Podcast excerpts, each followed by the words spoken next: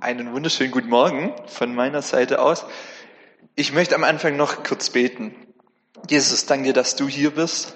Danke, dass du zu uns sprechen möchtest. Und ich bete, dass du jetzt diese Predigt benutzt, um zu uns zu sprechen. Ich bete, dass jeder, der hier ist, ähm, was von dir mitnehmen kann. Ich bete, dass jeder, der hier ist, was hört, was du ihm ganz persönlich sagen möchtest. Und ich bete, dass dein Wort einfach ja Kraft hat, dass es unser Leben verändert, dass es uns neue Ausrichtung, neue Perspektive gibt und dass wir gestärkt aus diesem Gottesdienst hinausgehen, Jesus. Amen.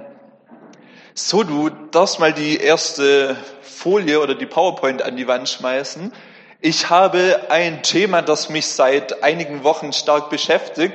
Und zwar, ihr seht das hier, es heißt, andere fördern.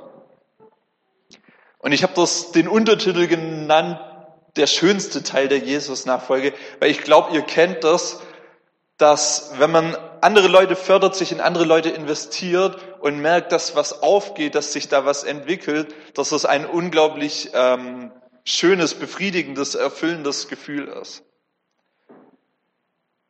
Ein kurzes Beispiel aus meinem Leben vielleicht dazu, als vor, als ich 16, 17 Jahre alt war, hat unser damaliger Pastor in unserer Gemeinde einen ähm, Predigtkurs angeboten. Also hat ähm, eingeladen für Leute, die Interesse daran hätten, zu predigen, zu kommen und er wollte das einfach so ein bisschen beibringen, so ein bisschen biblische Grundlagen legen und so weiter.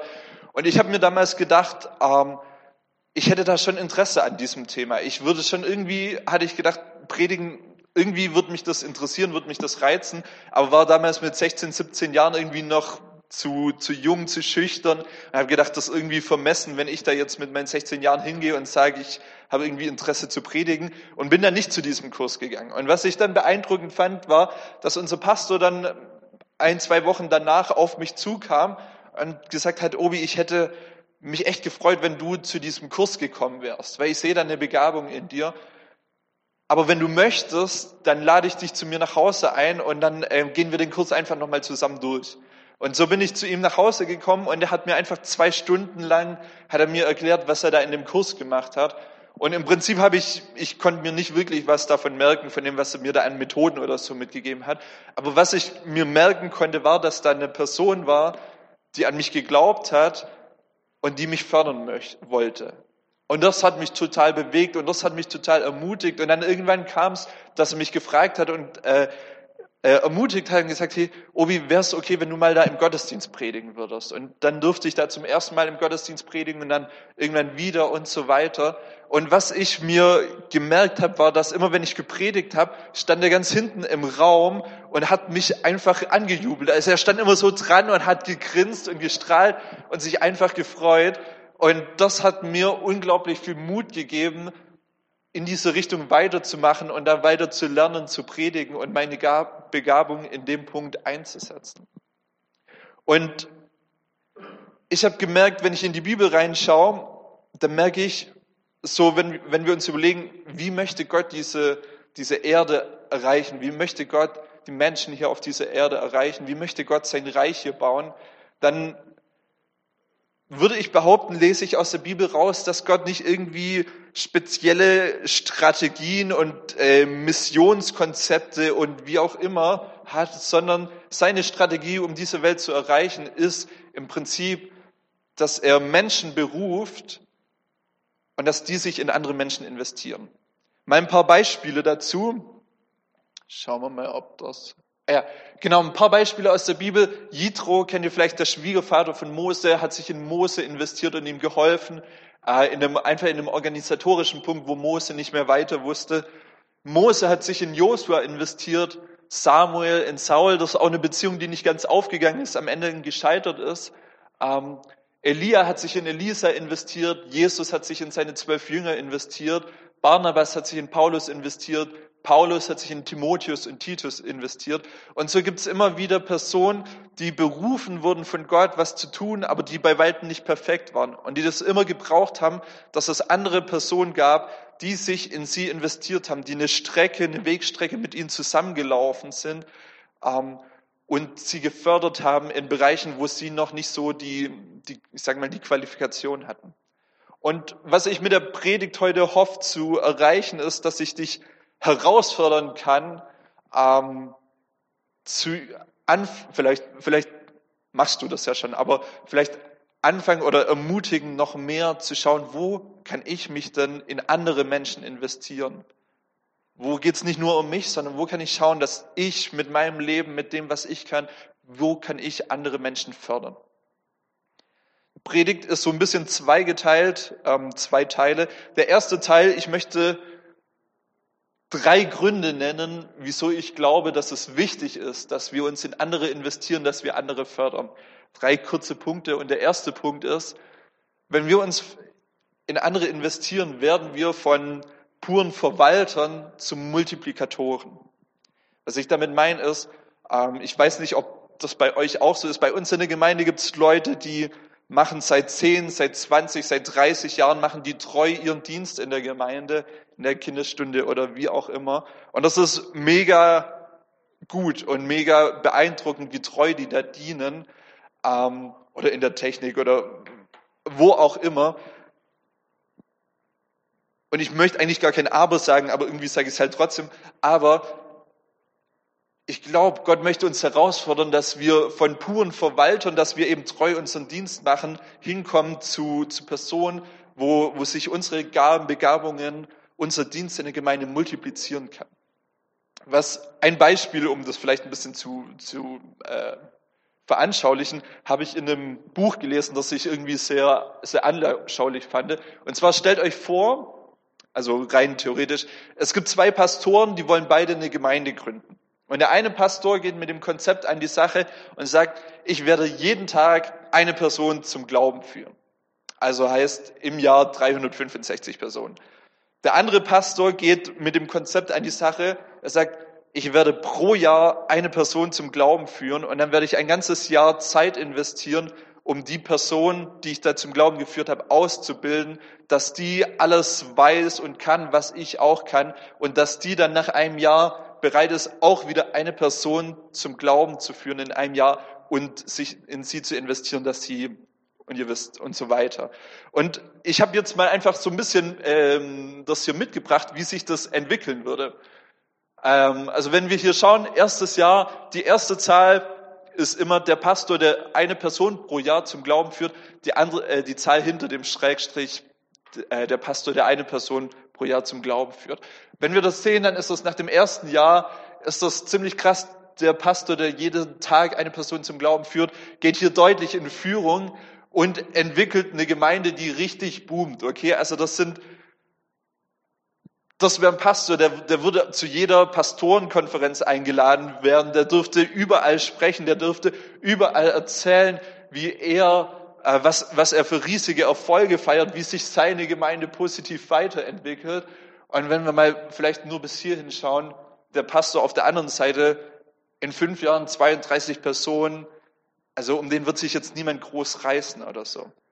Das Spannende ist dann nur, wenn wir weiter schauen und sich das langsam weiterentwickeln lassen, dann merken wir hier, okay, zehntes Jahr ist auch dann irgendwann schon natürlich cool und so, aber jetzt kommt das spannende 13. Jahr, nach 13 Jahren gibt es auf einmal einen kompletten Umschwung, wo der Pastor, der sich multipliziert, innerhalb von einem Jahr doppelt so viele Menschen erreicht hat wie der andere. Und wenn wir das jetzt noch weitergehen, ihr seht die Zahlen, ähm, nach 20 Jahren hat er, jetzt mal als Beispiel gesehen, hat er über eine Million ähm, Leute, die alle fähig sind, wieder andere Menschen zum Glauben zu führen.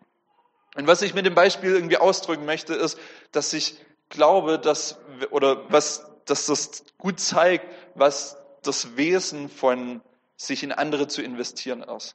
Das ist nämlich eine Sache, die langfristig angelegt ist. So, wenn ich alles selber mache und so, das ist kurzzeitig ist das cool und dann läuft es vielleicht auch gerade im Moment alles gut, aber wenn ich mich in andere investiere, dann ist das vielleicht am Anfang ganz schön hart und ganz schön anstrengend und man sieht keine großen Erfolge.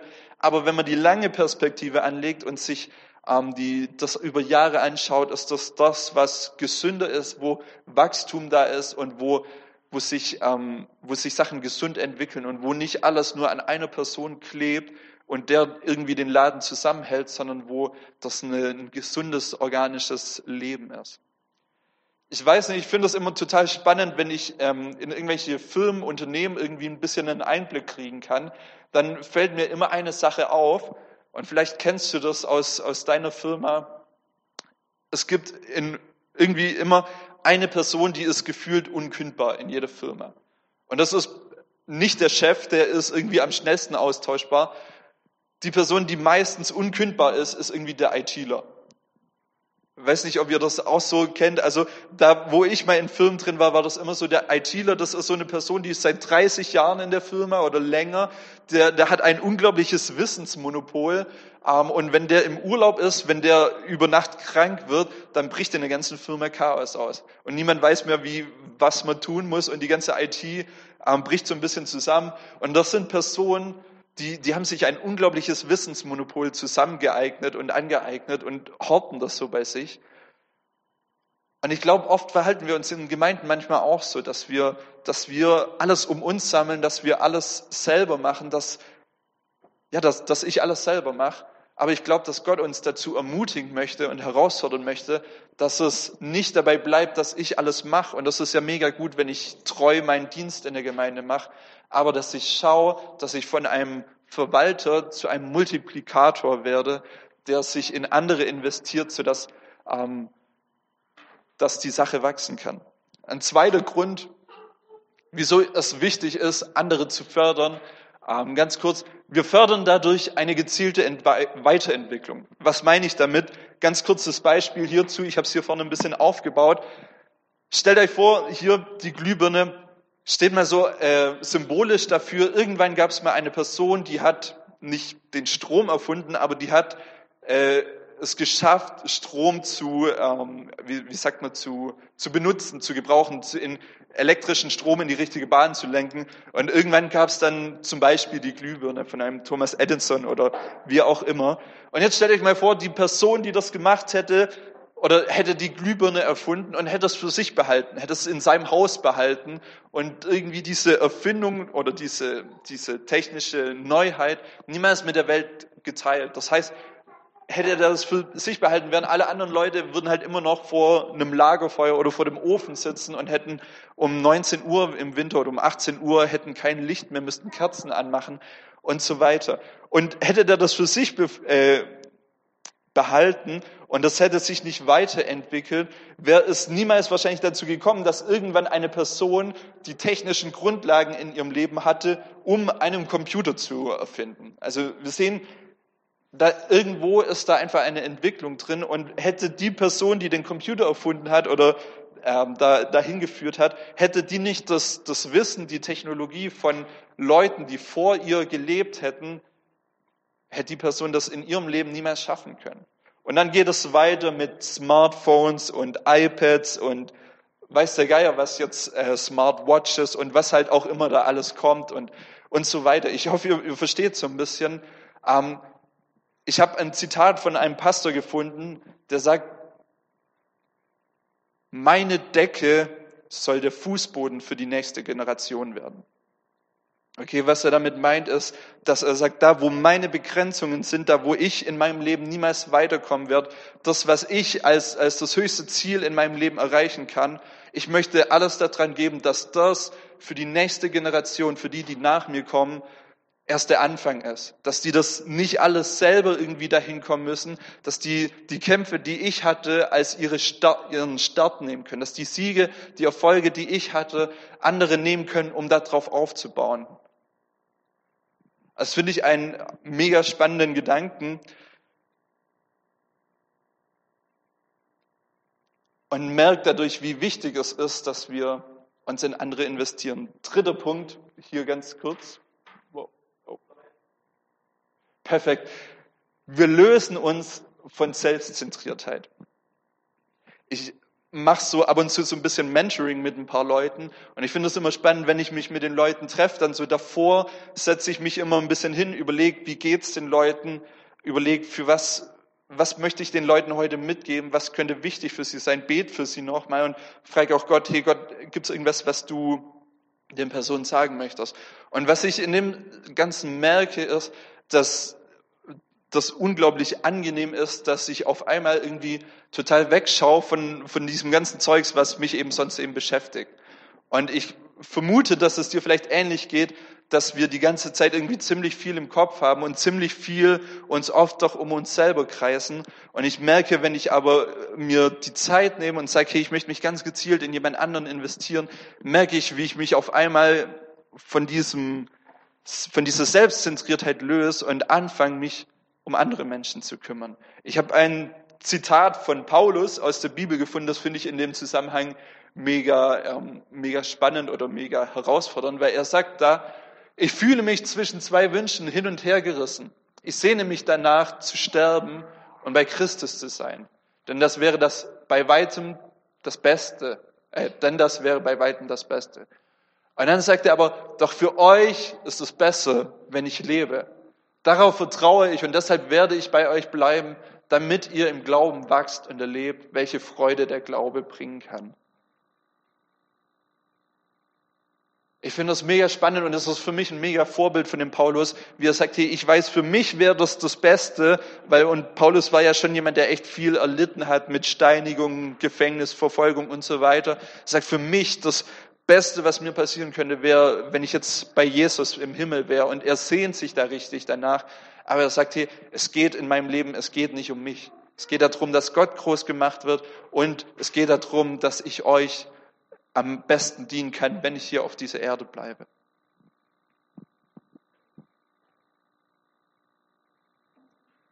Okay, wir kommen zu einem zweiten Teil. Ah, ich bin drückt wieder zu weit. In einem zweiten Teil, ich möchte ganz kurz, dass wir uns eine Person aus der Bibel anschauen. Ich habe es jetzt schon ein bisschen verraten. Ähm, wo ich glaube, von der können wir ziemlich viel lernen, wenn es darum geht, sich in andere zu investieren, andere zu fördern. Und das ist eine Person, über die jetzt nicht so oft gesprochen wird, die nicht irgendwie so ein großer Held, zumindest heute nicht mehr in, in der Bibel ist. Aber das ist eine Person, ohne die würde es wahrscheinlich das gesamte Neue Testament eigentlich gar nicht geben. Zumindest nicht so in der Form, wie wir es haben. Ähm, ohne diese Person wäre vieles, was wir im Neuen Testament lesen, überhaupt nicht möglich gewesen. Und für mich ist es so ein bisschen eigentlich der, der Held des Neuen Testaments, neben, natürlich neben Jesus, den darf man ja nicht nehmen. Und diese Person ist, ihr habt es hier schon gelesen, Barnabas.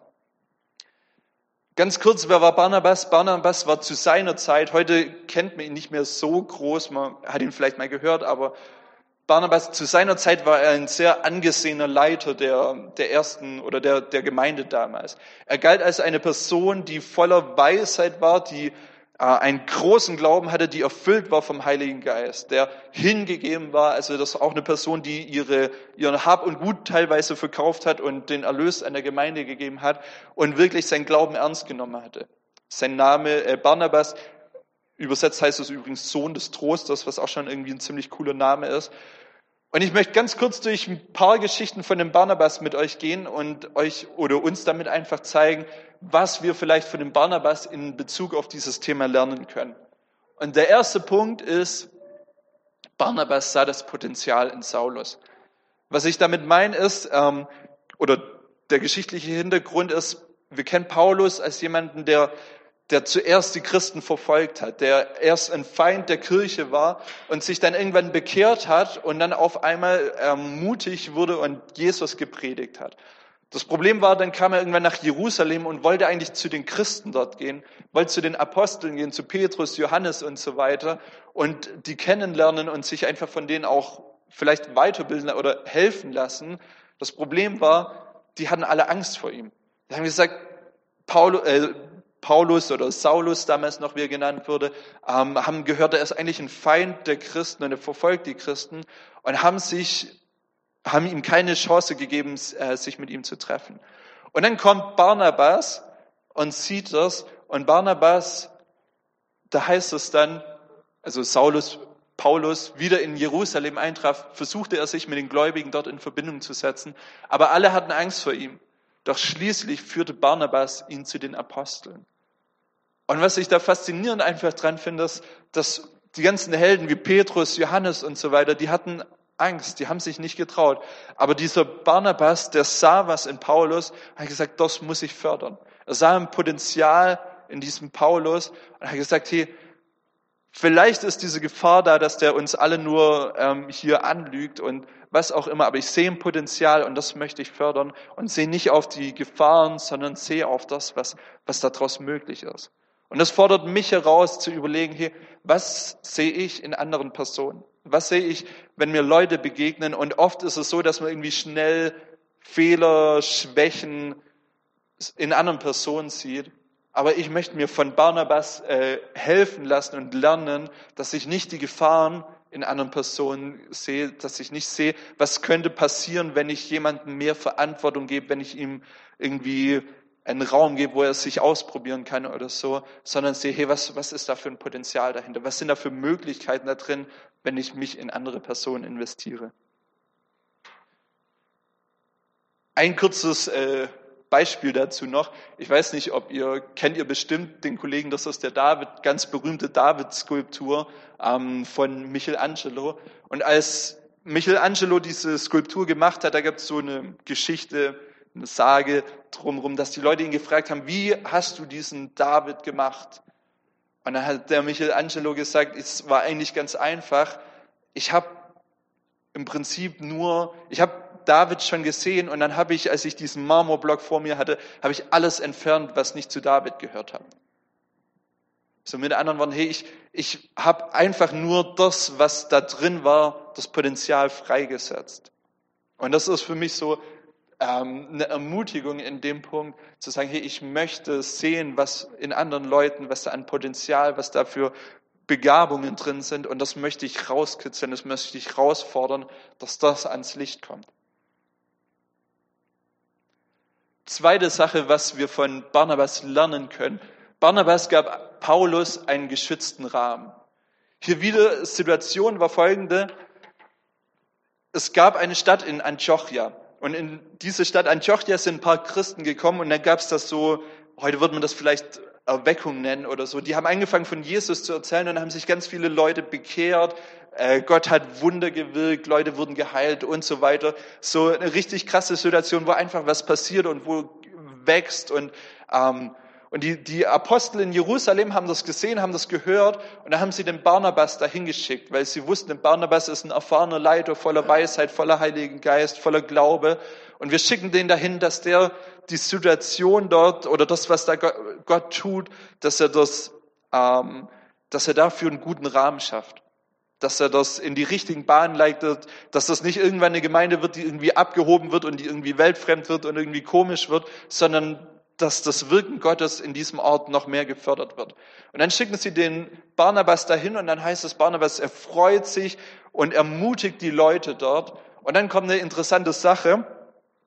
Und zwar heißt es dann, dann reiste Barnabas nach Tarsus, um Saulus Paulus aufzusuchen.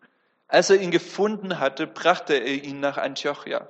Dort blieben sie ein ganzes Jahr bei der Gemeinde und lehrten eine große Anzahl Menschen. Okay, was Barnabas hier macht, ist, dass er in einer Situation ist, wo echt was passiert, wo er im, im Zentrum von Gottes Wirken ist.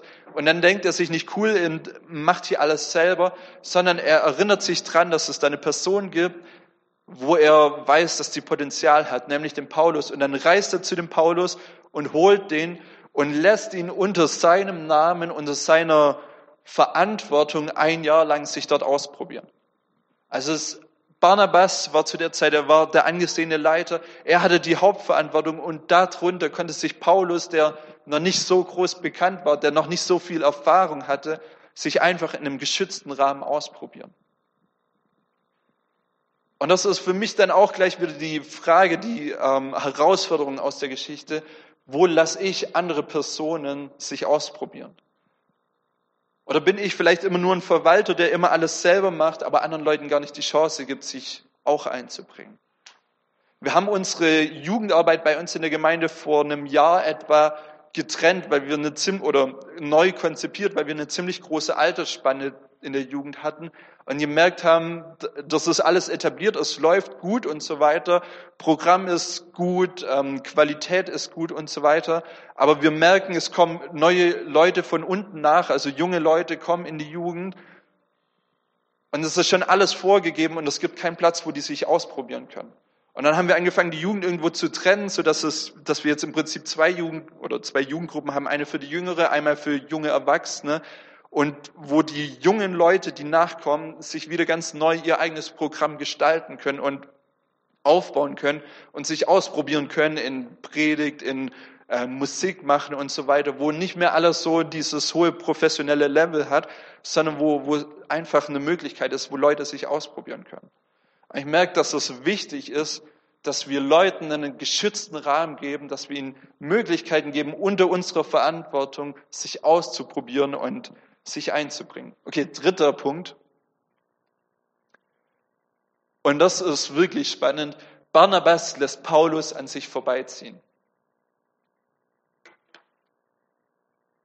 Auch wieder Situation aus der Bibel. Ähm, nachdem die da in Antiochia waren, irgendwann spricht der Heilige Geist zu ihnen und sagt, dass Barnabas und Paulus ausgesandt werden sollen, um in der Gegend rumzureisen und Gemeinden zu gründen, das Evangelium zu, äh, zu verkündigen und so weiter. Und sie laufen los und was spannend ist, am Anfang heißt es immer, Barnabas und Paulus wanderten oder Barnabas und Paulus kamen in diese und jene Stadt. Aber irgendwann gibt es einen Wechsel und auf einmal so ganz leicht heißt es auf einmal Paulus und Barnabas. Auf einmal gibt es irgendwann einen Wechsel in der Leiterschaft. Und das Spannende ist, dass irgendwann der äh, Barnabas, dass der nicht an seiner Verantwortungsrolle klebt und sagt, er ist hier der Chef, sondern dass es irgendwann einen Wechsel gibt, wo der Barnabas den Paulus einfach an sich vorbeiziehen lässt. Und das ist was, was mich auch unglaublich herausfordert und was ich glaube, was mega wichtig ist, wenn wir darüber nachdenken, uns in andere zu investieren. Weil wenn wir uns in andere investieren, muss das Ziel sein, dass es gesund ist und bleibt, dass die Person, in die ich mich investiere, dass die irgendwann besser wird wie ich selber und dass ich in Anführungszeichen nicht mehr gebraucht werde und dass ich die Person an mir vorbeiziehen lasse. Und ich sehe es ganz oft, dass Leute ähm, anderen Leuten irgendwie, ja, sie wollen sie fördern, aber irgendwie bleiben sie immer der Deckel und lassen die Person nicht mehr an sich vorbeiziehen und, sondern binden die Person irgendwo ein Stück weit an sich. Und ich glaube, das ist nicht gesund. Und ich merke, wie es wichtig ist, dass wir darauf achten und dass wir da wieder wegkommen von dieser Selbstzentriertheit und sagen, hey, es geht nicht um mich, es geht nicht um mein Ansehen, um meinen Ruf, es geht nicht darum, dass ich hier große Erfolge feiere, sondern es geht um was viel Größeres, es geht um das Reich Gottes, dass das so gut wie möglich auf dieser Welt sich ausbreiten kann, dass Menschen zum Glauben kommen, dass Menschen die Liebe Gottes erfahren. Und ich möchte alles dafür tun, damit es so gut wie möglich geschieht. Und manchmal heißt das, dass ich einen Schritt zurück tue und andere Leute die Bühne gebe und sie an mir vorbeiziehen lasse. Ein letzter und vierter Punkt, ich komme auch bald schon zum Ende. Barnabas lässt sich nicht enttäuschen. Auch wieder Hintergrund von der Geschichte, Paulus und Barnabas haben ihre erste Missionsreise gemacht, sind wieder zurück und irgendwann kommt die Situation, dass Paulus zu Barnabas sagt, hey, lass uns doch nochmal losziehen und lass uns die Gemeinden, die wir gegründet haben, lass sie uns besuchen, lass sie uns nochmal ermutigen und schauen, dass die einfach gut laufen und so weiter. Und dann sagt Barnabas das, oder findet das gut und will das auch machen, aber dann heißt es, Barnabas willigte ein und wollte Johannes Markus mitnehmen. Das Problem war, diesen Kollegen Johannes Markus, den haben sie auf ihrer ersten Missionsreise auch schon mitgenommen. Nur in einer der ersten Städte, wo sie kamen, hat dieser Johannes Markus sie im Stich gelassen und ist wieder umgedreht und ist nicht mehr weiter mit ihnen gelaufen. Und irgendwie hat es wohl den Paulus unglaublich verletzt. Und Paulus wollte auf Biegen und Brechen diesen Markus nicht mehr mitnehmen. Und das führte dazu, dass sich Barnabas und Paulus getrennt haben. Und Barn, äh, Paulus ohne, ähm, ohne Markus losgelaufen ist und der Barnabas wieder losgezogen ist mit Johannes Markus.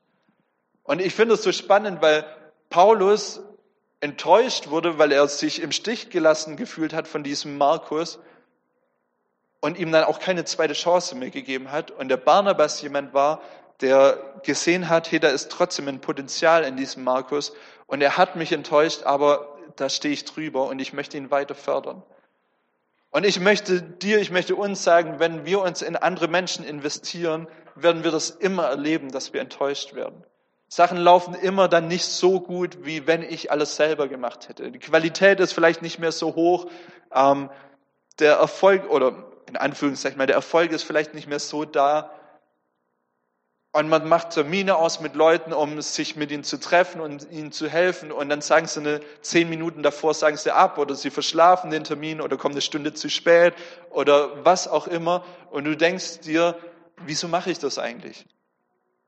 Und was ich von Barnabas in diesem Punkt lernen möchte, ist, dass ich mich nicht von anderen Menschen enttäuschen lassen möchte, wenn ich mich in sie investiere, sondern dass ich bereit bin, dass sie Fehler machen können und dass ich trotzdem zu ihnen stehe und sie trotzdem ermutige und ihnen trotzdem eine neue Chance gebe, sich wieder und wieder und wieder einzubringen.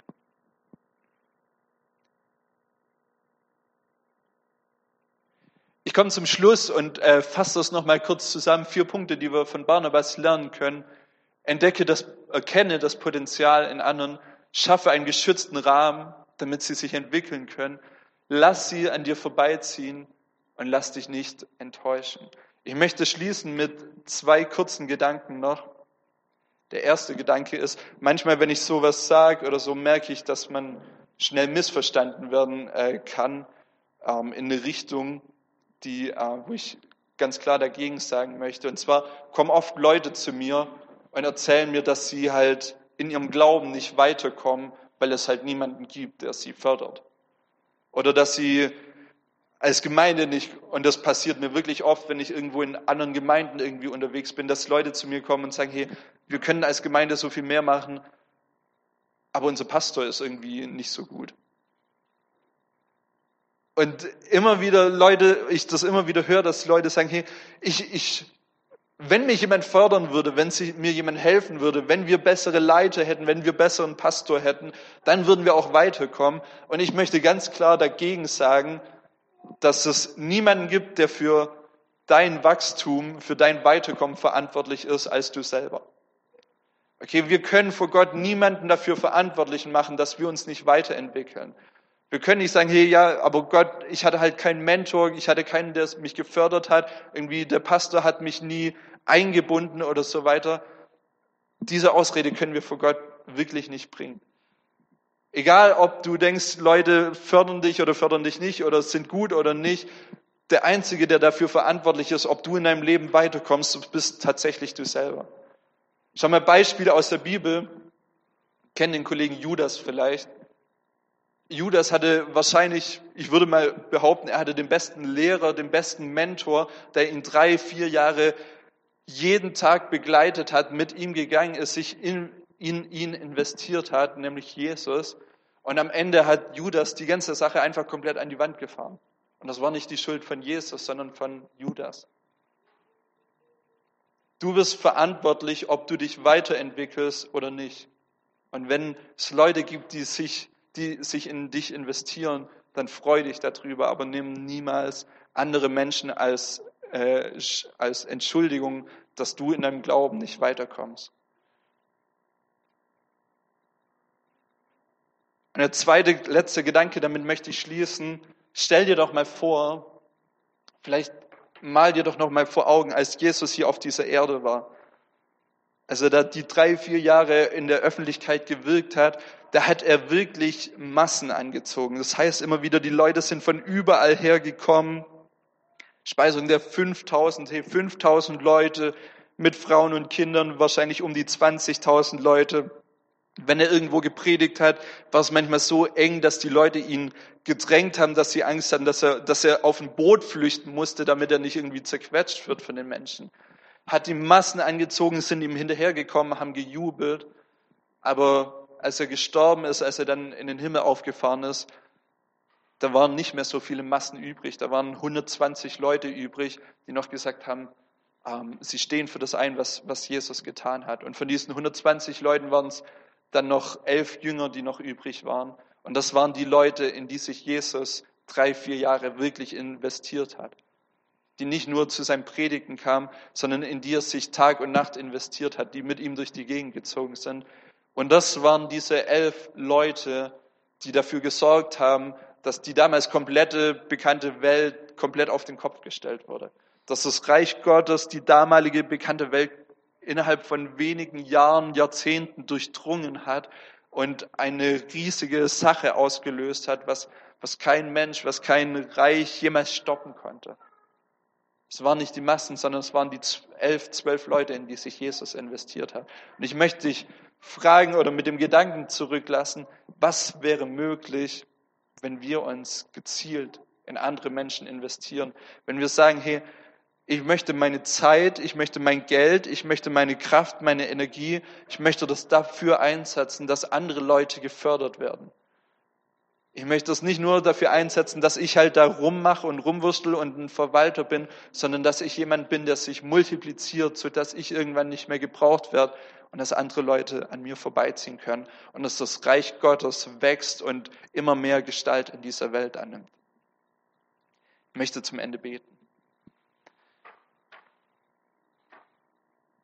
Jesus, danke, dass es deine Strategie ist, dass du dass du dich in uns investierst, dass du Menschen berufst, sich in andere Menschen zu investieren. Und danke, dass du dich in uns investiert hast.